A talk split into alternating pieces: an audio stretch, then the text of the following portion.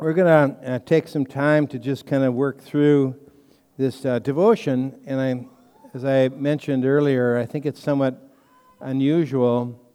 Friedrich Pfotenhauer was the president of the Lutheran Church Missouri Synod for, I think, over 30 years.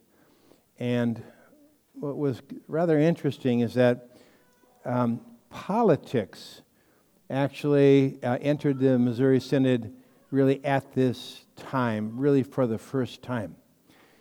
It would be about 10 years later that there would be something called the Statement of the 44. It took place in 1945. And the Statement of the 44, interestingly enough, one of the signatures, one of the people that were a part of this group of 44 was a guy by the name of Oswald Hoffman. Remember him, the Lutheran hour speaker? He was always regarded as he was an incredible, incredible preacher and speaker. But what was happening is that America was becoming more and more, I guess you might say, it was one step removed from the immigrants. This was now the next generation. And that next generation was becoming Americanized. And in the American religious experience, doctrine was always secondary to experience or life. Now, we put those two things together, right? You start off, and let's just take for instance, let's take marriage. Now, you have to listen to me, Jamie. It used to be, I guess you might say, that marriage was something where you probably maybe even had your marriage arranged, which will be the case for you, Jamie. Where in a sense, this was going to be your spouse. You probably didn't even know him all that well, but then because it was a marriage, you actually committed yourself in love so that your experience, your feelings came second. Now, if you notice how the culture is today, it's feelings first, commitment second, but when feelings come first, oftentimes now, in the next this generation that we're facing now, you almost don't ever even have commitment. People are actually living later and later, are getting married later and later in life, and living together has become the norm, right? Well, you would say, when did this thing start in our culture, where emotions and feelings became first and doctrine or teachings or commitments became second? Well, they were already beginning to see what was happening in the Missouri Synod back in the 1930s. Now the American culture was beginning to seep in, and now it was far more important to be if you use the word of the 44, to be loving. And if you just loved people, then your doctrine and your teachings would be something you deal with secondarily. So now, if you come to a church, you just say, well, the people there are really loving, and then what they do is they then bring you into the church, and then they say, well, now this is what it is that we believe, and you've already bought into the church.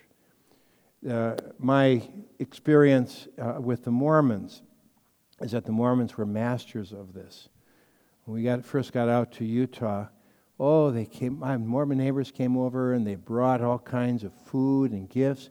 They even would have there would always be a kind of a do-good project where one of the Mormons in the neighborhood would be chosen to do a good thing for you. And we needed a swamp cooler in our house over there. And Ed from across the street came over, and he installed the entire swamp cooler for us. That was just an incredible gift. But it was tied to what? What? Well, yeah, I know, you Midwesterners. You would die if you put a swamp cooler in here. Just all it does is it basically runs air through water filters, and if you're in a really dry climate, it both cools the air and also humidifies it. And so it's a real cheap form of air conditioning in a warm climate. So anyway, so we put in a swamp cooler, and they did this loving thing and all these loving acts, and they would have just loved it if we had come and said, well, hey, Mormons are great people.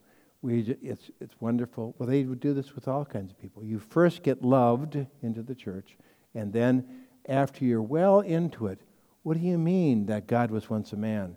What do you mean that it's now possible for us to become gods and goddesses with our own universes? What do you mean when you say that we were spirit babies that existed before the creation of the world? You go, whoa, these doctrines are really weird. By that time, you're already loved into the church.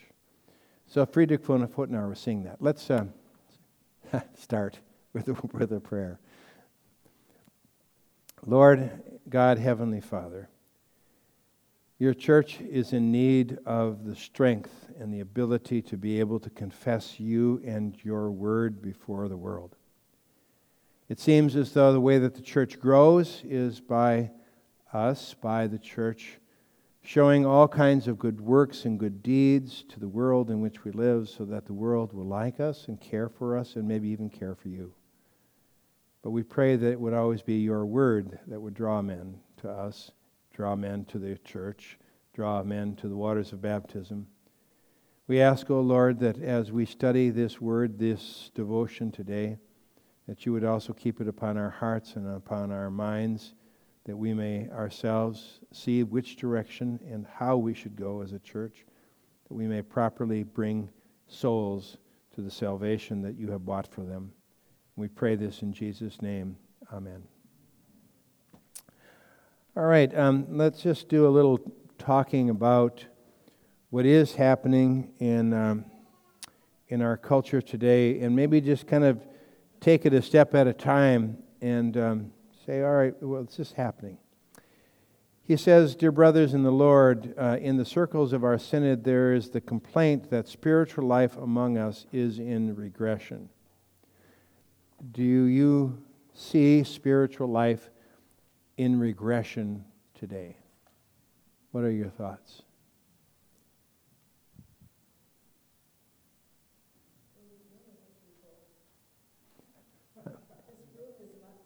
Yes, they're all up in the choir loft, we think. 700 people are up in the choir loft. But, you know, it's a, you know, you say, well, it's summer, right? And he's going to talk a little bit to that too. But can you measure? I mean, can you measure it? Is it receding? Is it going backwards? Is our spiritual life different today than it was 30, 40 years ago? What do you think? Okay. There's an anger out there. There's a lot of talk about that. Yeah.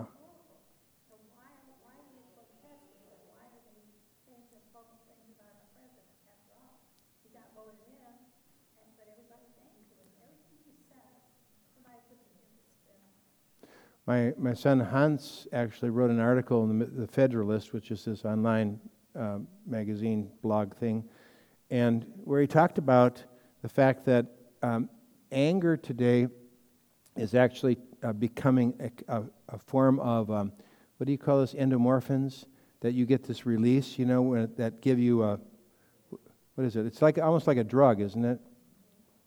Endomorphins. So in other words, if you're extremely happy, or sometimes if you're extremely angry, that if you like to get angry, if anger is something that kind of gives you a cause or a purpose or whatever it might be, that this is the new thing now is to immediately, the media gets people immediately mad, and this anger has become actually a problem. In Hans's article, he was also a confession. He said, that was also kind of all part of us. You know, we're mad at our society too.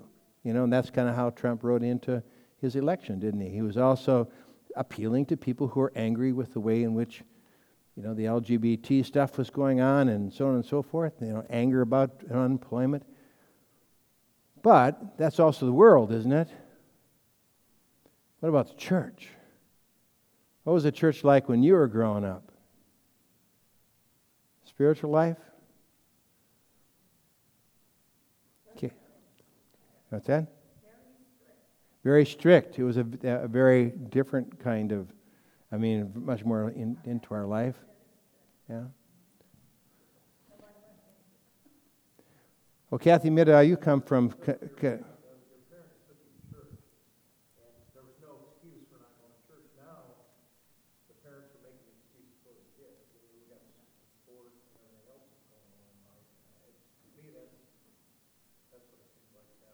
Very interesting twist of, you know, how people are raising their children has really had a big impact on the spiritual life of the church, right?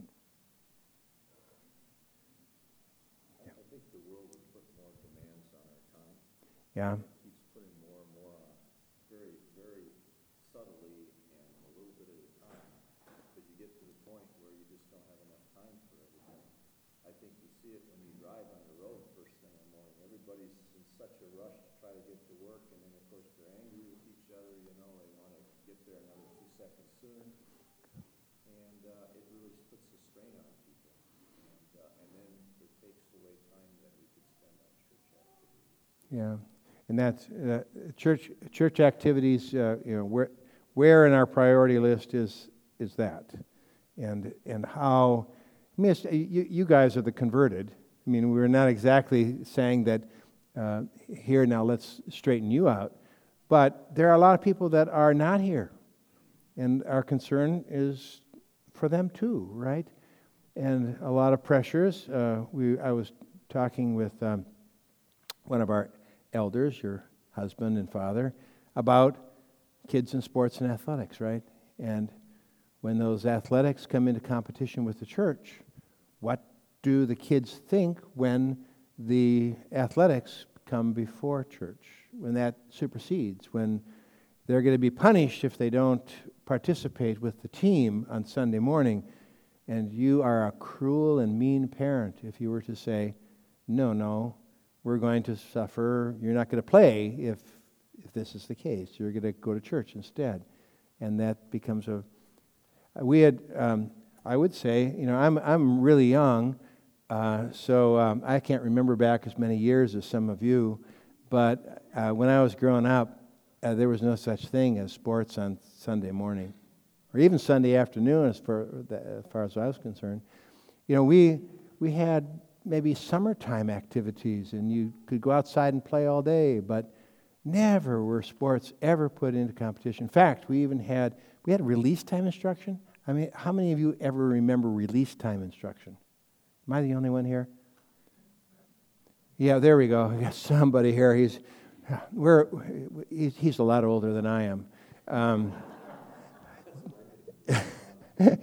That's why you didn't respond. You didn't want to raise your hand. We had that in Minnesota, where we literally left school so that we could go to our church and have a religious education. Literally, the schools let us out for that. So that's why everybody built the churches right next to the schools, because you had release time instruction.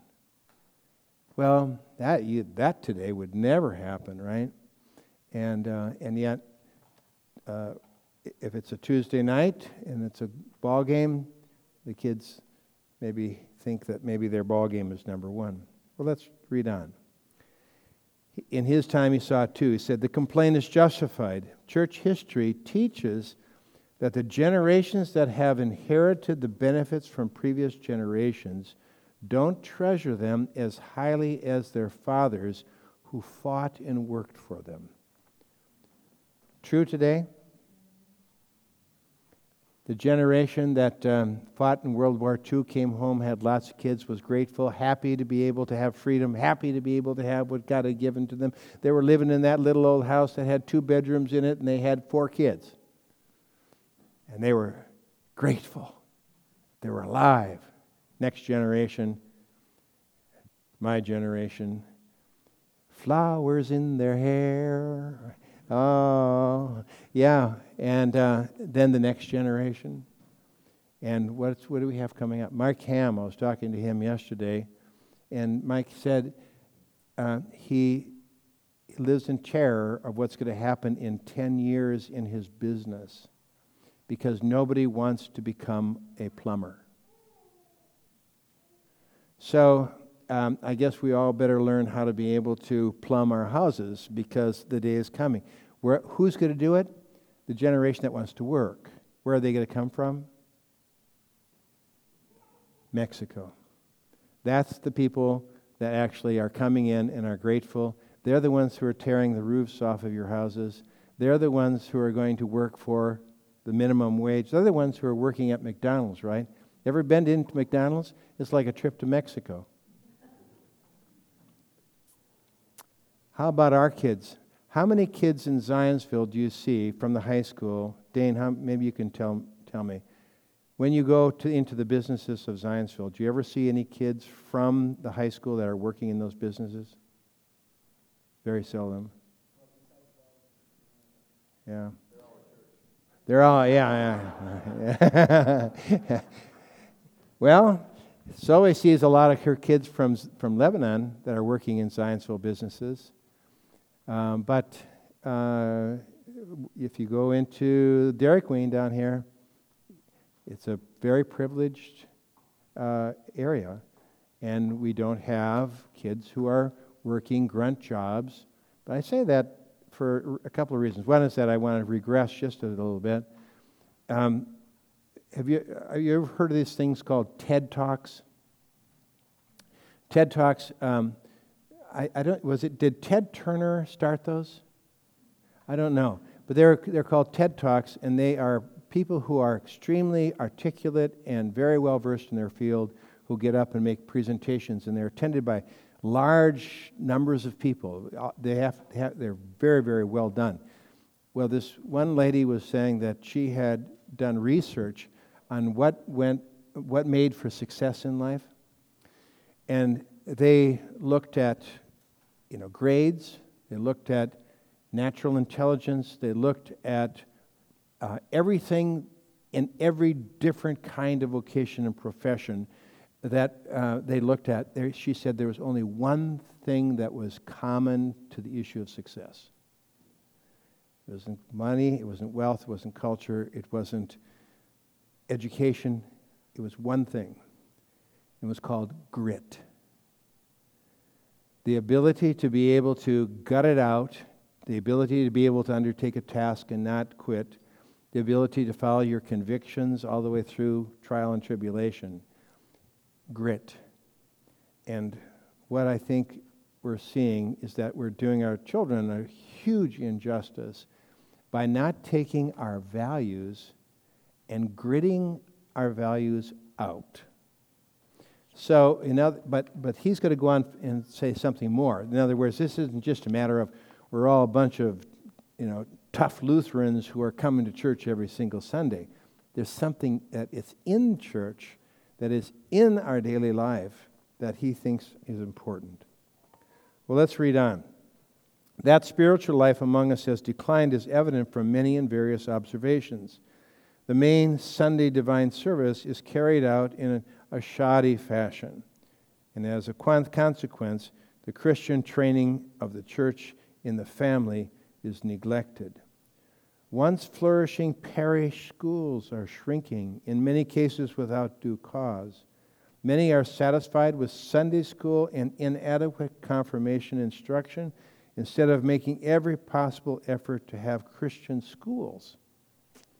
Attendance at the divine service is of secondary importance for many, particularly in the summer months when the automobile allows the whole family to go places other than church.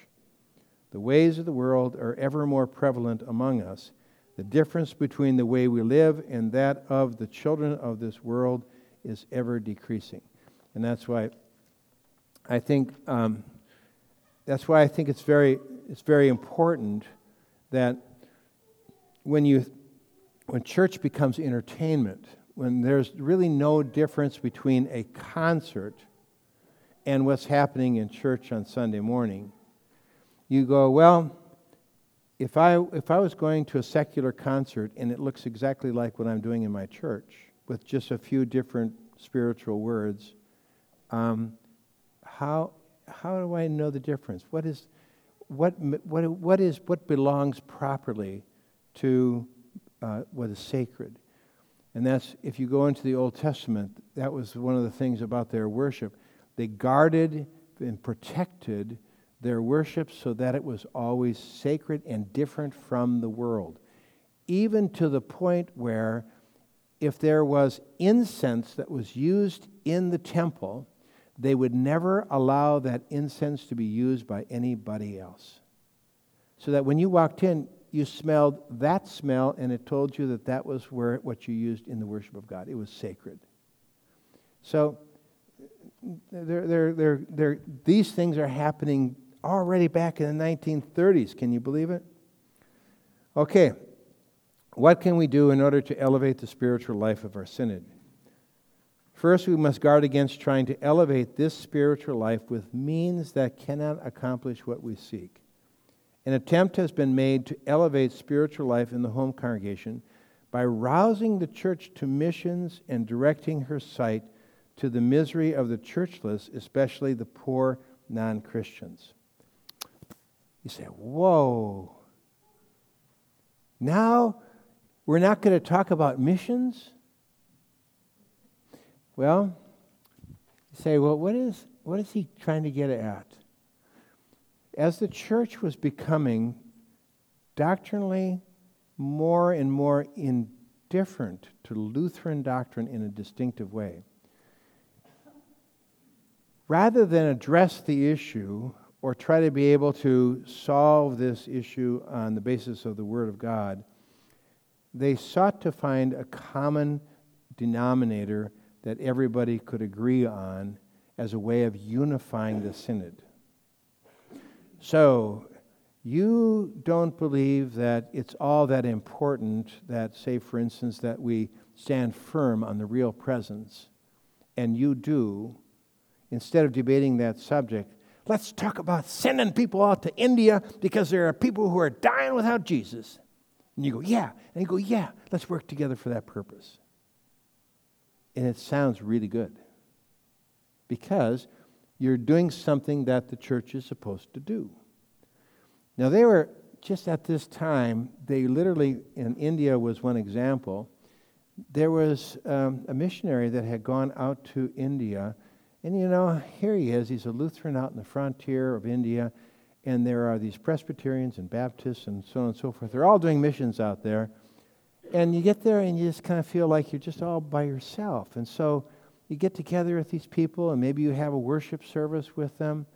And then the word comes back from the mission field to the United States and says, hey, they're having services, they're having what we call unionistic services out there in India.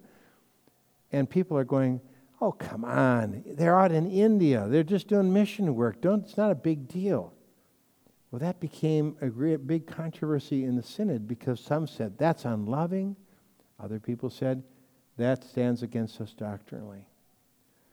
Now, today in the Lutheran Church Missouri Synod, we love to have our conventions, right? Well, where we stand up and talk about all the mission congregations that we started and all the mission pastors that we sent out into the world.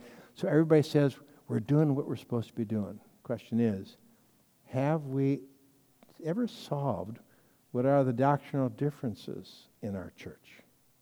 Have we addressed them? Can we address them? And we know, you guys know, you've gone out to congregations elsewhere, that our Lutheran Church Missouri Synod is increasingly being drawn into the evangelical culture of America. And the evangelical culture is more about feelings and more about experience and less about doctrine and teaching and beliefs. And as we are finding ourselves drawn that direction, it's hard for us to be able to sit down and say, let us go back to the Word of God. It's interesting. Remember last week I told you about this visitor that we had here at church, this guy from out in Nebraska, and he came and he was talking about how it is that he was so grateful that he had come to understand what Lutheran doctrine and teaching was and how faithful it was to the Scriptures. He started off, He was a police officer here, and he wrote a nice long email. I'd love to read it to you all, but it probably being recorded. But he started off, and he was a police officer down here in Indianapolis. He would always choose the most difficult part of section to be stationed, and then he ended up being on this special intervention team, whatever it might be. So he was kind of like the, what do you call that squad that goes in when there are terrorists? What? Yeah, I mean, yes, like that. Yeah. And then, but what happened was when this Westboro Baptist Church was coming, remember how they came and they were going to, I guess they were going to disrupt something, or they were going to make a protest here? Remember that? Those Westboro Baptist Church people who are real fanatics. Yeah, they were going to come here to Indianapolis, and that was a few years back. And I think a bunch of guys got on motorcycles. They're freedom riders, and they were going to go out there and kind of circle them or something. Anyway, he started to investigate this Westboro Baptist Church online. He was trying to understand more about them because they were anticipating riots or whatever it might be. And lo and behold, he comes across my son Hans's Lutheran satire, because he did this satire where he did these chipmunks who were making fun of the Westboro Baptist Church. It's a long story, but it's satire. And he said that was his computer remembered that he saw it. He said he showed it to all his friends and all these people that were in the police force and all that kind of stuff. Well, then later on, he was beginning this journey, right? And eventually he starts watching Hans's Lutheran satire, and he was actually attending, at that time he was attending part-time a seminary, a Baptist seminary, and he said, I knew that something was wrong, where he said, nothing against Lutheran satire, but I was getting more theology out of Lutheran satire than I was out of all the textbooks that I was reading from this seminary. So he eventually found his way to Issues, etc. And now they've been, his wife was a physician's assistant, and the only job they could find was in Valentine, Nebraska. Anybody know where Valentine is? Boy, are you guys limited. Valentine, Nebraska is in the Sand Hills of Nebraska, way up in the northwest corner, right down below the Black Hills. And he said that they're the most welcoming, loving people he's ever seen in his life. But he's out there, and now he is going to a Lutheran church, Missouri Synod congregation in Valentine. And when he was here, he talked about how he could not wait to baptize his children, and he could not wait to receive the Lord's Supper. It was the most meaningful thing his entire life. It was so just so touching, and I mean it just makes you cry. Do we know what our treasure is?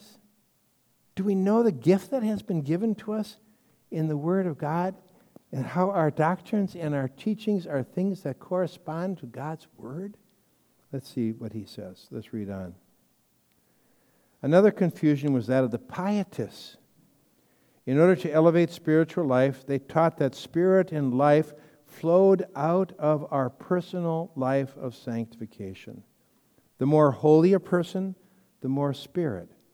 But we can't produce spiritual life. We live from that which God gives. When spirit and life are made dependent upon our work, from this false doctrine, all of God's word and action are devoured and nullified. It is a wretched experience that the pietistic compulsion to works and to a method of sanctification devalued God's word. Method. What church took its name from the word method? Is that hard? Methodist. The idea being that here are the 10 rules for how to live a sanctified life. 10 rules. I mean, you just go to the Christian bookstore and it's nothing there but a series of books on how to. And, of course, the story and the message that you oftentimes hear of in the big box churches are what? It's always, here is the subject of dating, and now we're going to preach 5 sermons on dating, so that if you can just get your dating straight, you know, your life would be a holy life, and then God's going to bless you. Well, how in the heck? Here we are as Lutherans. We know full well that Martin Luther stood there and made a great confession of his faith and said, we are not saved by our works. We're saved by God's grace, right? And then along come the Protestants and say, here are the works that you need to do in order to get God's grace. Wow, that's really good stuff. He was saying these pietists did this. Now, these pietists, pietism, today we don't use that phrase very much, but it was very, very big among the Scandinavians especially, somewhat among certain Germans, but especially among the Scandinavians. And the Scandinavians, if you've ever seen any of these movies about these, they like to feel, I guess you might say, it was almost as though if they felt their sin or they felt their agony over not being holy enough, that they would then find themselves in a better state or condition for the Holy Spirit to work. It's hard. How would you describe? Well, how do you describe pietism?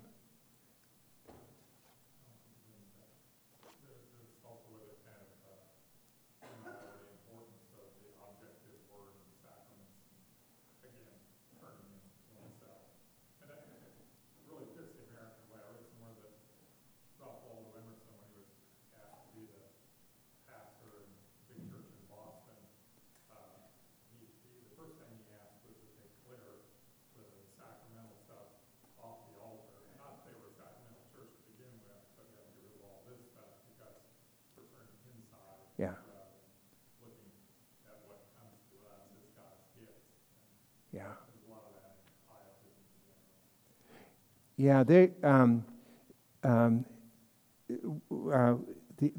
I, the self, that religion has its object in you. Professor Marquardt once said, the definition of mysticism is that it begins in the mist, it centers in the I, and it always ends in schism.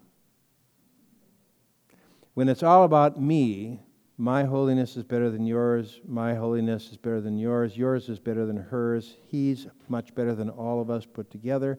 And we have what? All of a sudden, different opinions about my experience and your experience. And the church ends up fragmenting. Why do you suppose that you get all these denominations among these frontier churches? The churches of Church of Christ, the Baptist churches, the fundamentalist churches. Every church is different. In fact, their doctrine is basically you cannot be united in doctrine, and that's one of the things that unites them. That they actually are a body made up of people who are all having their own independent set of beliefs. Now, you center it in the self, and always what you end up with is you walk away from the Word of God. Is the Word of God objective? Are the sacraments objective? Are these things that are greater than we are? Are we secondary to them? Or is it about my feelings when I go up and take the sacrament?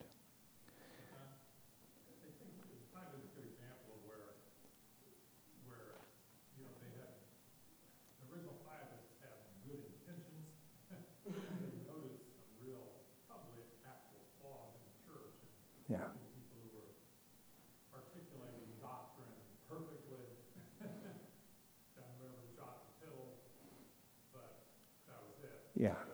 So there were some flaws. These are really had good intentions, but then instead of delving into the Word and finding a real foundation in the Word, they went off in other directions. And I think the same thing constantly happens today.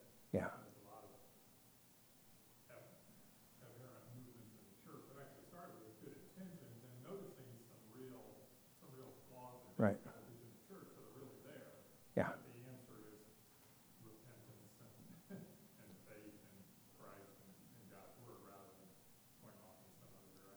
Yeah. This tour that we took of Germany, one of the things that came up was we were talking about Muhlenberg, was that he came along at a time in which there was a lot of sterility to the experience of the church. You know, now it wasn't even, it's almost as though the church just kind of was there as an institution to baptize you, to supposedly confirm you, and to bury you, but in between in terms of what it is that happened in your heart and your life, you know. And so they accused him of being pietist. But when you got to this guy by the name of Zinzendorf, who was eventually the founder of the Moravians, or Moravians in the United States, they basically were saying, you know, your experience is more important than anything else, and what you believe doctrinally doesn't matter that much. And so he tried to unify all the Germans together to make one great big melting pot of all the Germans who had different sets of belief, because we all just love Jesus, and that's all that's important, right? Well, that what happened then was Pietism basically downplayed the importance of doctrine, like the cowboy who just falls on the other side of the horse. If you go on one side, it's all about, you know, doctrine as though it's math. And the other side is that it's all about feelings, and you don't really have any content. But when you ride the horse, it's got to be that you put God's word out in front of you, and that there is genuine and true repentance and faith in what that word says. And when that happens, the experience follows. It does, but it's a different kind of experience. You know what?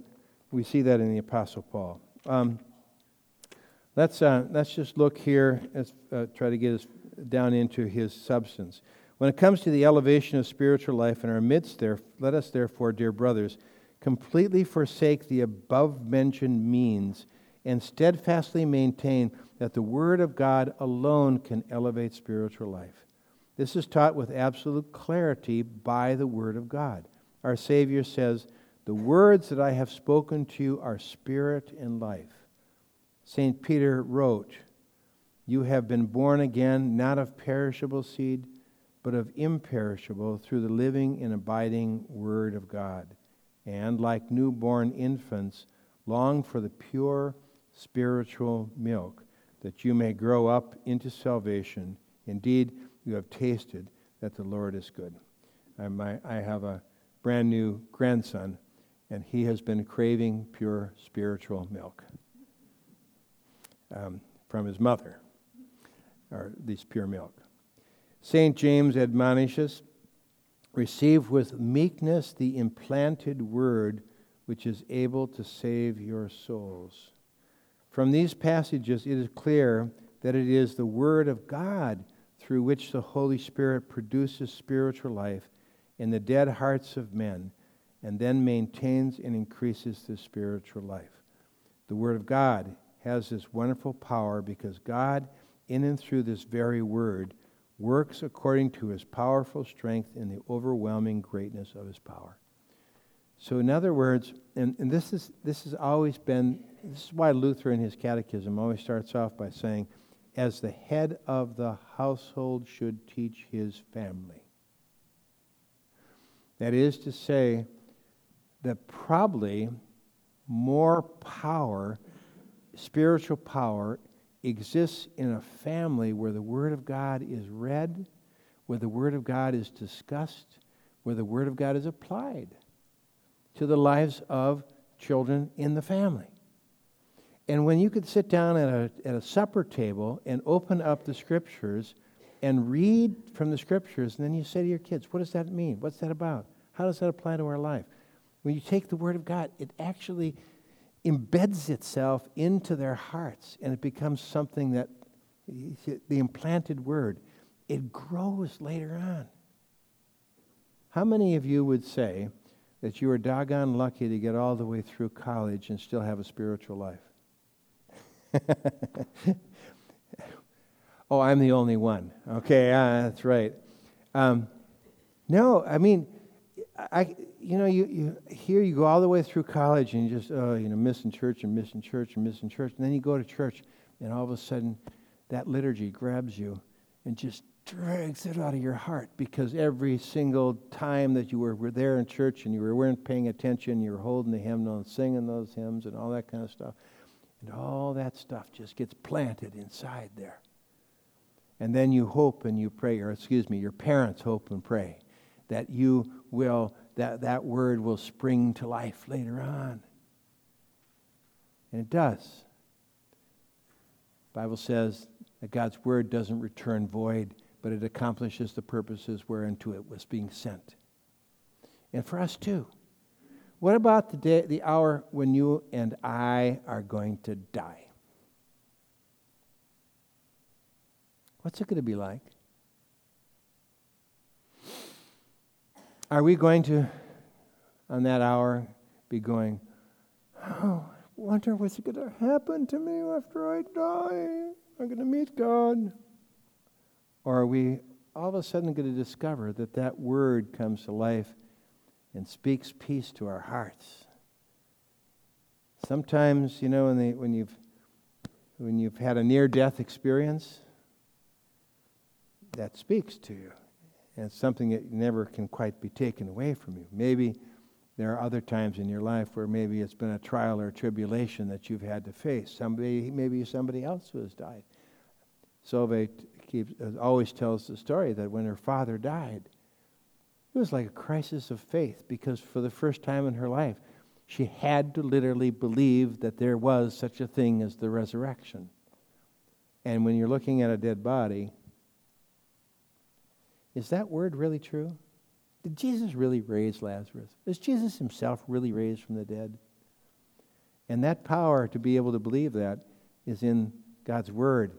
It is not in whether or not you've done good work projects and built handicap ramps for people in their houses. Now, that's a nice thing to do, but it's not what it is that builds spiritual faith.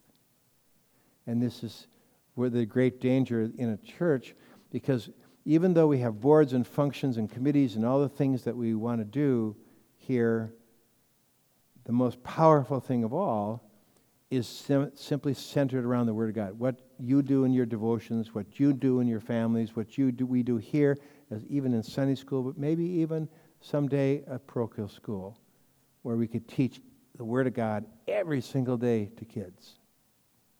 That's going to be something that's going to be a great and powerful thing. Should we read real fast? On your marks, we said, with the Word of God, there is quite a different proficiency than with human knowledge. A man can accrue human wisdom through his own contemplation, investigation, observation. Thus, through his own ability, a wise and diligent doctor can find the means through which he can strengthen and maintain the physical lives of those entrusted to his care. It is quite something else with spiritual life. How it comes about and is increased is a complete mystery to human reason. If reason wants to assay in such matters, it can only babble foolishness. All instruction is solely to be found in the Word of God. Spiritual life comes about and will be maintained through faith in Jesus Christ, through confidence in the declaration of justification, which God has created through the redemptive work of Christ and proclaimed in the gospel. And this spiritual life is realized immediately through holiness and piety, and through living in the commandments of God. As St. Paul writes, it is no longer I who live, but Christ who lives in me. And the life I live in the flesh, I live by faith in the Son of God, who loved me and gave himself for me. Notice how it is that he does tie life and piety to our doctrine. But we got to believe these words if we're ever going to be pious people. Through faith, a Christian is bedecked with the Holy Spirit, with the forgiveness of sins, and all the deeds and piety of his Savior. He needs no other adornment in order to appear worthily in the presence of God and the holy angels. He rejoices in this and is willing and ready in such blessed adornment to serve both God and neighbor. So, any thoughts or comments? Dear and beloved people, the Word of God. Well, I pray that we grow in that Word in the coming months and that we never ever have that word taken from us. Never. Let's close with a prayer. O Lord and Savior, by your grace and by your great mercy, you have given to us a confidence that we can approach your throne and that we need not be afraid of your judgment or your condemnation, even though we have sinned and continue to sin our entire life. We know that the blood of Jesus Christ cleanses us from all sin, and that we can therefore enter into your presence with thanksgiving, both now and also upon that day that you call us to be with you. We pray that as your church we would remain ever vigilant, studying your word, always being certain that what your word says to us is true, that your love for us has now become manifest in that crucified Christ. Therefore, as Israel lifted up the serpent in the wilderness, so we pray that you would be lifted up in our midst today, that by faith in what you have done for us, we may overcome, not because of who we are or our own efforts or deeds, but because of your Holy Spirit that works through the Word. By your Word, work in us. By your Word, work in our children. By your Word, work in the world in which we live. And may we, by virtue of your grace and mercy, be the means and the instrument through which your word would come. In Jesus' name we pray. Amen. Thank you all.